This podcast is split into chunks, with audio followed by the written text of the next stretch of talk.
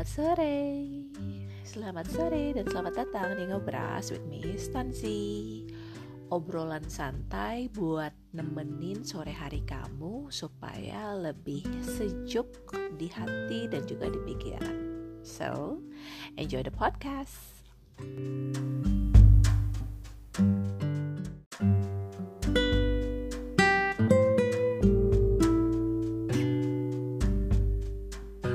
Selamat buat kita semua, buat aku, buat kamu, buat kalian di luar sana yang sudah belajar berdamai dengan pandemi ini. Udah lebih dari 2 tahun kita ngelewatin COVID ini.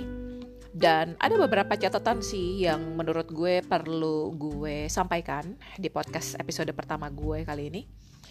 Yaitu pandemi ini ngebuat gue sadar kalau selama ini tuh kita kayak take it for granted ya. Yang paling berasa adalah sebelum pandemi yang namanya freedom itu tuh gampang banget accessible. Jadi kita mau ke mana-mana, mau dapetin duit, mau ketemu orang, mau pakai komunikasinya via ketemu atau via tidak ketemu itu tuh optional dan itu semuanya tuh bebas, gampang.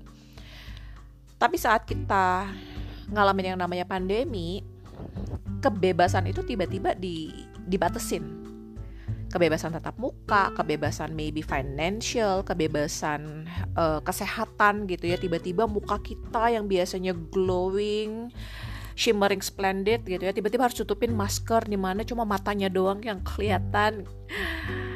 Dipaksa pakai masker. Jadi banyak kebebasan-kebebasan yang dulunya kita anggap remeh, kita nggak sadar kalau itu tuh privilege banget gitu buat kita. Tiba-tiba di saat pandemi kita sadar dan itu bikin kita tuh kayak terguncang dunianya secara fisikal maupun juga secara mentally. Itu menurut gue pelajaran nomor satu sih. So belajar untuk untuk don't take it for granted, menikmati apa yang yang kita tahu nih kalau ini tuh dulu nggak sekarang kita bisa keluar rumah ya. Sekarang bisa kumpul kapan aja sekarang kita bisa mudik segala macam. Pas pandemi tuh nggak kayak gini gitu loh. Jadi kita belajar untuk menikmati dan mensyukuri apa yang sudah pelan-pelan balik kita rasakan lagi kayak zaman dulu sebelum pandemi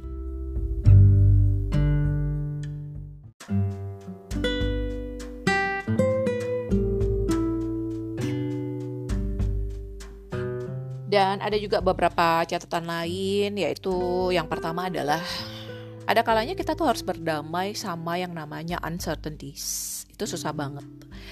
Lo pikir lo orang yang paling chill sedunia, yang paling open minded dan bla bla bla, tapi saat lo kena yang namanya pandemi dan di mana keterbatasan, di mana kita bener-bener gelap banget, apalagi buat orang-orang yang mengalami pandemi ini adalah pandemi pertama kali dalam hidupnya itu tuh pasti shock banget dan Ingat gak sih zaman dulu yang kita keluar rumah aja pusing, kita tuh menyentuh barang aja males, bukan males sih takut. Di mana the fear was very real. Dan yang paling menakutkan buat gue adalah ketidakpastian.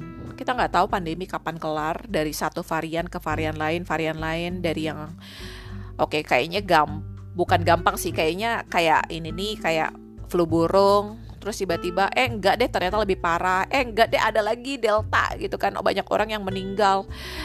Jadi banyak uncertainties gitu loh yang kita harus tunggu kita harus lihat kita harus sabar.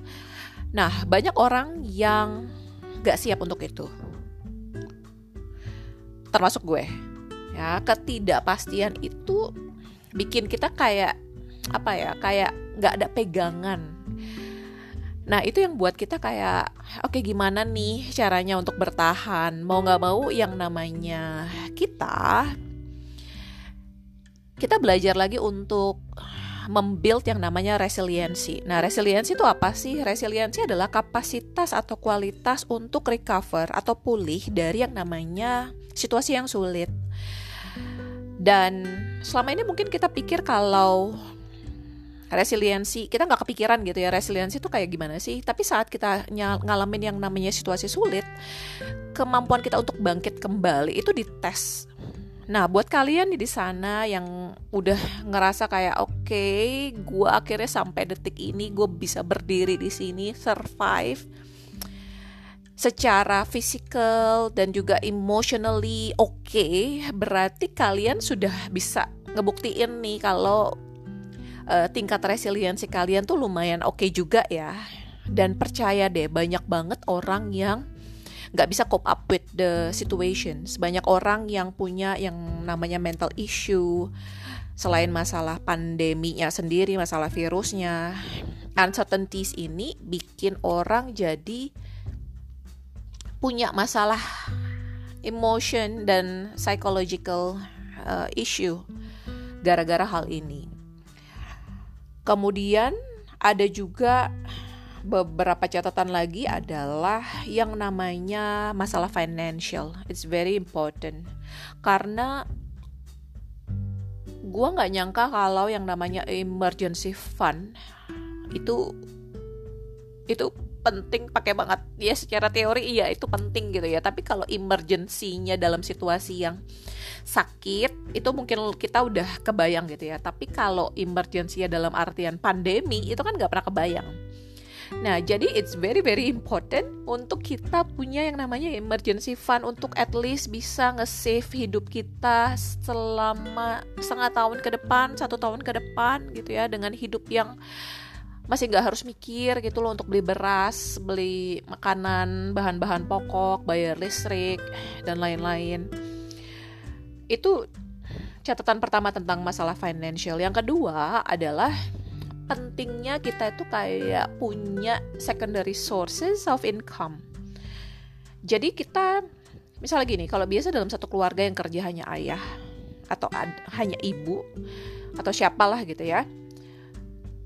Saat kita bergantung pada satu orang dan satu orang itu kenapa-napa, misalnya tidak bisa bekerja lagi atau di layoff perusahaan, semuanya langsung terguncang gitu loh. Nah, butuh ini penting banget. Gue juga belajar untuk saat gue cuma kerjaannya tanda kutip cuma kerjaannya ngajar uh, dateng ngajar yoga ke klien atau ke kelas tiba-tiba tidak boleh studio ditutup tatap muka juga dilarang. Itu kan mau nggak mau langsung langsung terguncang karena that's the only the main and the only source that I had that time. Jadi gue harus putar otak lagi nih harus gimana ya untuk untuk cari duitnya gitu loh. Jadi mau nggak mau kan orang tuh mencari jalan gitu loh. Nah saat pandemi kita ngelihat orang tiba-tiba jadi tukang jualan kue, tukang jualan masak-masakan, apa pun itu dijual gitu ya. Kemudian juga banyak yang jadi freelancer, kemudian juga banyak banget orang yang tiba-tiba muter otak lebih keras untuk mencari duit di luar dari pekerjaan utama dia. Karena mungkin pekerjaan utama dia itu terganggu tanda kutip dalam artian dari ritme kerjanya, kemudian ekonominya saat itu juga kurang oke. Okay. Jadi catatan kedua adalah pentingnya kita punya penghasilan sumber penghasilan lain. Jadi tidak hanya mengandalkan dari satu sumber penghasilan. Ini bisa satu orang punya beberapa sumber penghasilan, aktif atau pasif, atau dalam satu keluarga mungkin lebih dari satu orang yang punya penghasilan. Kemudian yang selanjutnya adalah spending less. Ini gue cukup surprise juga sih ya. Ternyata kita bisa kok hidup di rumah aja dengan nggak jajan terlalu banyak. Oke, okay? dalam artian kalau dulu kita harus misalnya ke mall gitu ya, makan enak, belanja baju nggak terlalu banyak mikir, belanja apa nggak terlalu banyak mikir. Pas pandemi, tiba-tiba kayak ah semua tuh mahal banget. Lu pergi ke mall aja gila mahal banget. Makan aja di luar udah berapa duit gitu kan. Terus beli baju, penting gak sih enggak kok sebenarnya gue bisa rem kok dan saat kita lagi kepepet nyimpen duit belanja yang kayak gitu-gitu tuh nggak penting gitu loh dan bisa direm dan efeknya baik-baik aja di hidup gue itu yang gue rasain sih jadi spending less sebenarnya kalau bukan gara-gara pandemi gue juga nggak akan tahu kalau oh ternyata nggak harus beli sesuatu kok tiap kita kita ke mall. Ternyata nggak harus makan di restoran yang mahal-mahal juga kok. Kita bisa masak for example ya contohnya seperti itu. Nah, itu juga catatan lain terkait dengan financial. Kemudian selanjutnya adalah ada beberapa hal juga yang gue pelajarin yaitu kalau yang namanya community, namanya social support is very important. Seberapa introvert kalian pun, kalian tetap butuh itu. Kemudian yang namanya teknologi kita bisa banget bersahabat dengan mereka tapi tidak sampai terbawa arus atau kecanduan dengan yang namanya teknologi kemudian kita bisa explore hal-hal baru yang kita cobain saat waktunya ada dan kemauannya ada. Misalnya belajar masak, belajar basic skill yang lain, belajar untuk lebih aktif olahraga walaupun di rumah doang dengan equipment yang seadanya, belajar untuk apa ya melakukan hal-hal yang baru yang sebelumnya kita nggak kepikiran. Ya karena gabut aja ibaratnya. Uh, dan ternyata itu membuat kita jadi lumayan mengisi hari baik itu punya kucing baik itu kita punya tanaman dan lain-lain dan lain-lain jadi ada hal baru yang kita bisa pelajarin itu sih beberapa catatan yang gue dapetin terkait dengan pandemi yang kemarin.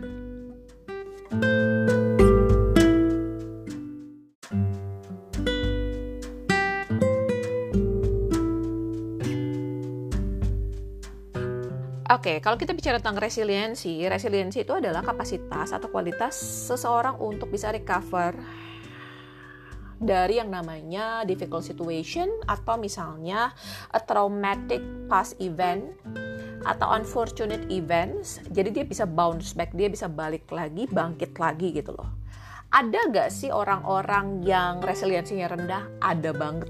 Yang kena senggol dikit langsung down. Kena sentil dikit kritik dikit langsung uh, melempem. Ya kayak kerupuk kena air.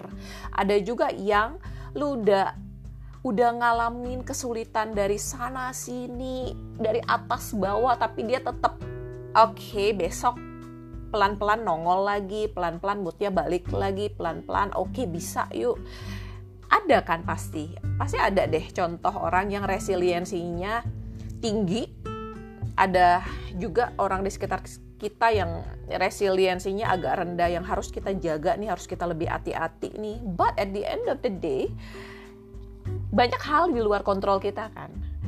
Lu tuh bisa aja babak belur tuh gara-gara kehidupan gara-gara orang yang gak lu kenal yang nyerempet lu di jalan gara-gara apa pun itu. Kalau lu mau lihat itu sebagai hal yang jelek yang bikin lu, rugi yang bikin lu hmm, apa ya, jadi korban itu bisa banget nah tinggal masalah pilihan aja Nah, kenapa sih orang itu punya resiliensi ada yang tinggi, ada yang rendah? Nah, itu banyak banget faktornya. Yang pertama adalah tergantung dari kemampuan orang untuk meregulasi emosinya.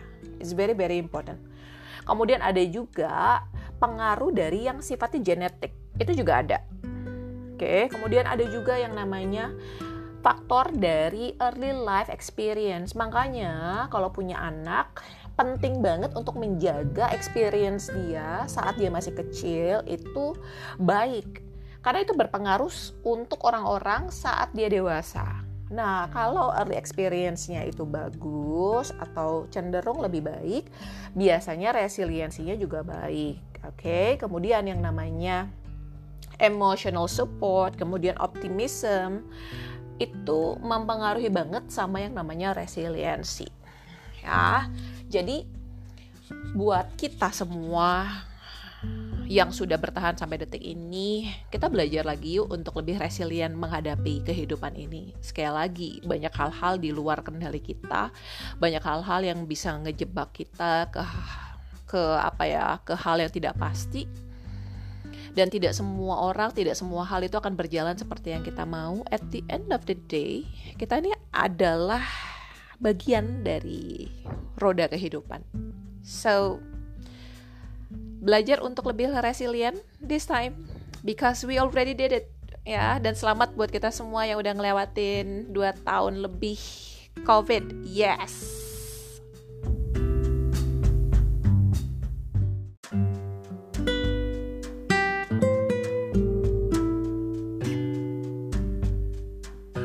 Terima kasih untuk ngedengerin obrolan ngobras kali ini. Semoga hati dan pikiran kalian sejuk dan ingat, jadilah seperti adem sari yang juga menyejukkan buat orang lain. Bye.